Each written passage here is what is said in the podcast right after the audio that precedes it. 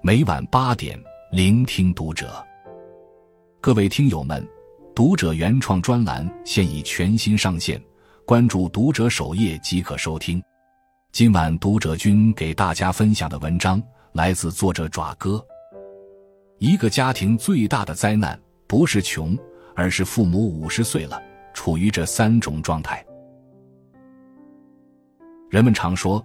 一个家庭的幸福指数取决于其经济状况。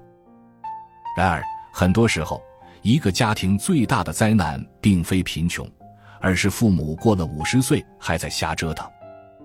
父母的格局决定家庭的结局。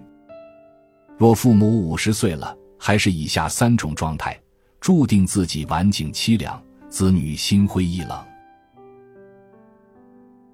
一。父母五十岁了还在闹离婚。永远成长的苹果树书中有一句话：一个家庭最核心的关系是夫妻关系，夫妻关系的恒久和稳定才是一个家庭得以维持和幸福的根本。在父母五十岁的年纪，子女都期望他们能够一同抵御生活的风雨，共同享受晚年的安宁。然而，有些夫妻在年过半百后，还在因为种种矛盾闹离婚，这对于家庭中的子女后代和整个家庭氛围来说，都是一场灾难。如果父母人到晚年每天都斗嘴、争吵不休，子女们也会感到自己被夹在中间，左右为难。他们可能既要顾及自己的情感需要，又要面对父母之间的矛盾。这种矛盾和分歧会让整个家庭气氛变得十分紧张，甚至会让整个家庭陷入内耗。其次，这个年纪离婚时，双方已经步入暮年，可能不再有机会建立新的家庭，后半生的日子没有稳定的伴侣陪伴，或许还将面临更大的风雨，这只会增加子女的担忧。因此，夫妻走到五十岁的关口。应该更加珍惜彼此的缘分，多沟通、多理解、多包容，尽可能避免矛盾冲突，多为自己的晚年生活蓄力。二，父母五十岁了，从未考虑养老资金。人生在不同的阶段都有不同的需求和挑战。年轻时可能会拼搏事业、养家糊口，为子女的教育和未来储备一些金钱。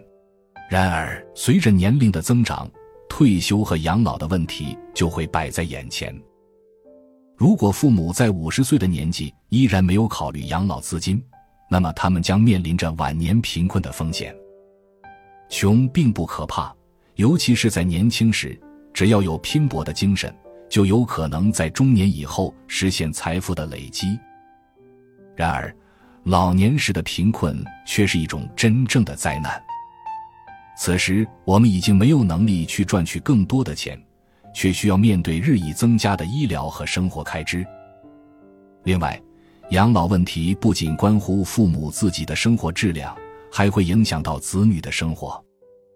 子女希望父母能够有足够的养老金，有自己的住房，这并不是不孝顺，而是出于对现实生活的考虑。如果父母五十岁后能够有预见性的规划养老资金，包括养老保险、适当的储蓄和投资，以及保持良好的健康状况，那么子女就能更加放心的在社会上拼搏，不必为父母的晚年生活担忧。所以，夫妻双方一定要在中年时认真思考养老问题，规划好养老的资金，并保持健康的生活方式，以确保晚年的幸福和安宁。子女也应该多关心父母的养老问题。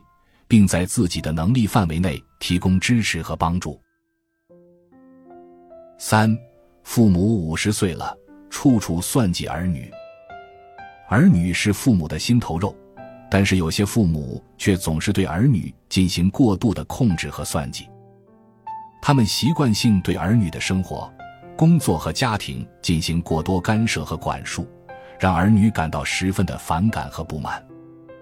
父母的这种控制欲和算计心理，可能源于他们自己的不安和焦虑。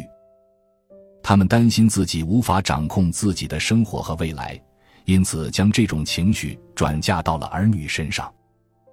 但是，这种过度的控制和算计往往会适得其反，让儿女感到被束缚和不尊重，甚至导致家庭关系紧张。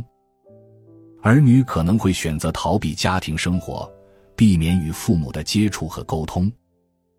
这种情况会让家庭变得冷清和分裂，影响整个家庭的氛围。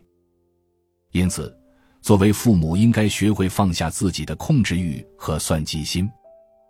尊重儿女自己的选择和生活方式，不要对他们过多干涉和管束。儿女有自己的人生道路要走，不要将自己的意愿强加在他们身上。只有这样，才能拥有一个和谐、温馨的家庭环境。